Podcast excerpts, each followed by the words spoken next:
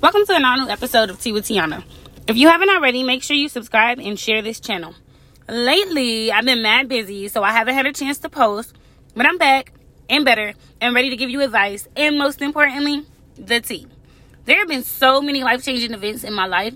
I pledged Beta Phi Omega, started a new job, turned 27, got a new car. Life is what it should be right now. So there are a lot of topics that were submitted over the time that I was gone, and I'm here to address some of these questions and concerns. Let's get started. The first topic that I came across was where does confidence start? I feel like this was a good topic because a lot of people don't understand where confidence initially comes from. Personally, I believe that confidence comes from home. I was raised in a household where I was treated like a princess, I was happy, I was hardly ever told no. I had everything I wanted, and my self esteem came from the way I was being loved. I felt like that bitch, and in turn, I grew up to be that bitch. I had friends that grew up being called bitches and hoes, fighting their parents, like street animal shit. They would get yelled at before school. I mean, their unhappy childhood led to poor performance in school, work, and real life situations. Also gave them low self esteem. If some of my friends had the same push and upbringing as I, I feel as though they may have grown to be more confident and sure of themselves. So, with all of this being said, confidence starts at home. Your unhappy critical childhood could either make you or break you. The way you're treated as a child will either reflect when you get older and start your own family if you don't break the generational curse. Make sure you don't make the same mistakes as your parents. And for those of you who have lived the fairy tale life as I did as a child, make sure you provide the same environment for your child. The next topic that was submitted that I want to hop into is what are your turnoffs when meeting new people? When meeting someone new, it could be a bit uncomfortable, making conversation, getting to know each other, etc. You want to know a lot about the person, but sometimes they reveal information or display behavior that is unacceptable at the door. One thing that will get a potential bae dismissed, no questions asked, is talking about an ex.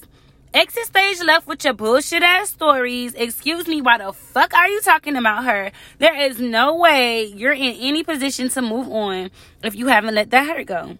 I am not a therapist. I am not a rebound girl, and I am not a life coach. If you want that hoe, then you gotta go. If you're trying to settle down, a bitch might stay around. Don't misconstrue what I'm saying for you sensitive ass people. I'm not saying it's not okay to discuss what hurt you, like, or what caused you to be a certain way, or what has affected your life negatively. What I'm saying is, I don't want to hear, oh, I was with Sherry for 10 years. Sherry was the love of my life until she cheated. She was dirty with it too. She slept with my homeboy, my stepdad, and my colleagues. Then she turned around and had a baby on me. Like, what the fuck does that have to do with me? I am not a reflection of Sherry. Give me a chance to make my own mistakes. I'm not saying you can't discuss anything about your past. What I'm saying is find a better way of communicating it to me. I'd rather you say, I've dealt with cheaters and liars in the past. That's something I never want to deal with again. I will take that statement any day rather than you crying to me about your ex, down talking a woman who isn't there to defend herself. It's a more adult way of communicating without crossing the thin line of respect and getting you left at a table by yourself with a $200 bill full of drinks. Because y'all know I can drink. Another thing that I cannot stand when getting to know someone is fake behavior. Don't portray a certain demeanor just to get my attention. Introduce me to a vibe that you can maintain on a consistent basis. I am big on consistency and I do not have time to find out who you are six months later. It's just not healthy, neither is it fair. Moving on. Next topic I want to discuss is how communication can affect your relationship. A lot of people feel like communication is key. Wrong. Positive communication is key. Over the years, I've had some of the nastiest shit said to me, and I ain't gonna lie, I done reciprocated the energy right the fuck back. In order to communicate properly, you have to know the other person's communication style. If your partner is sensitive or has been through a lot of verbal and mental abuse, it can be harder to communicate. So you have to adjust to a style that doesn't trigger them emotionally, a style that doesn't make them feel like they are traveling back to the past. For example, you can't talk down to a person who's been do- down talked to physically and or mentally abused in the past and expect them to respond on a level that a person who hasn't experienced that same sort of abuse whether they have moved on or grew from the past, there is still that third eye intuition that they're going to get ready to repeat the same cycle. Vice versa, you can't expect the person who hasn't been through your type of situation to completely understand you. Relationships are not meant to be easy, but there should be some sort of compromise when it comes to communicating. There should be some boundaries on what you can and cannot say. A relationship cannot be one sided. And again, moving on. The next topic that I want to discuss is Mercury retrograde. A lot of people are not conscious about it, and let's just get into it. So, it started on October 31st and ended on November 20th. Thank God.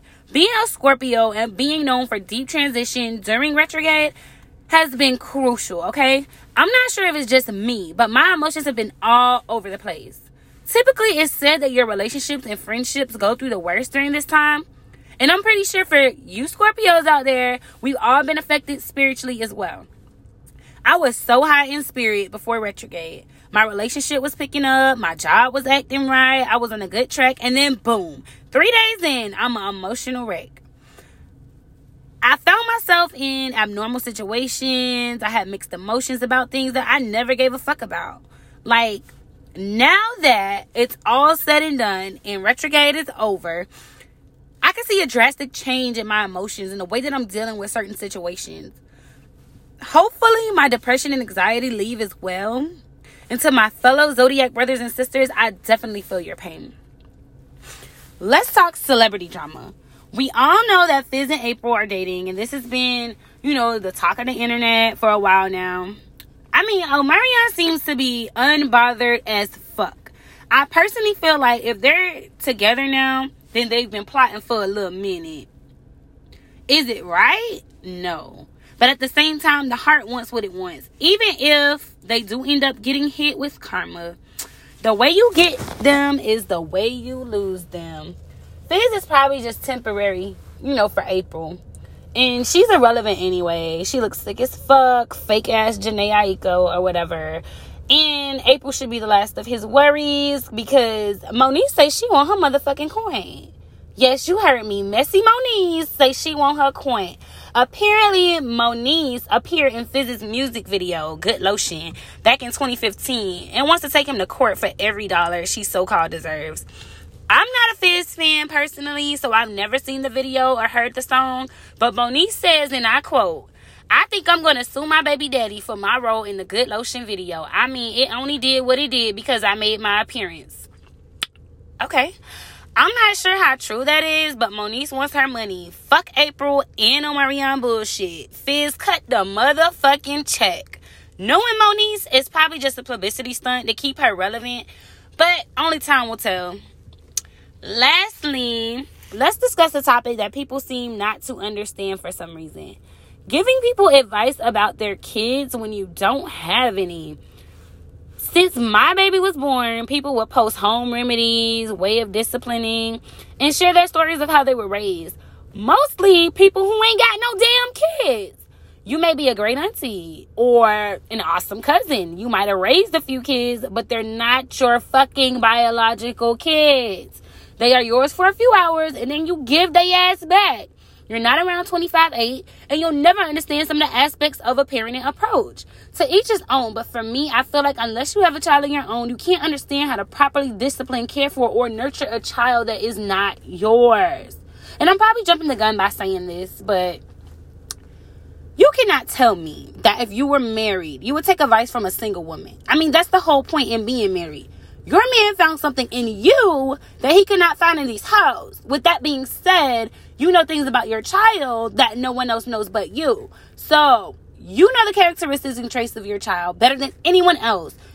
You've been with them from womb until now. An outsider could never. Well, I'm out of time. That's all I have time for today. Make sure you subscribe, share, comment, and send all topics to TianaJ26 at iCloud.com for your topic to be featured on Tea with Tiana. Until next time, I gotta fucking go. Mm.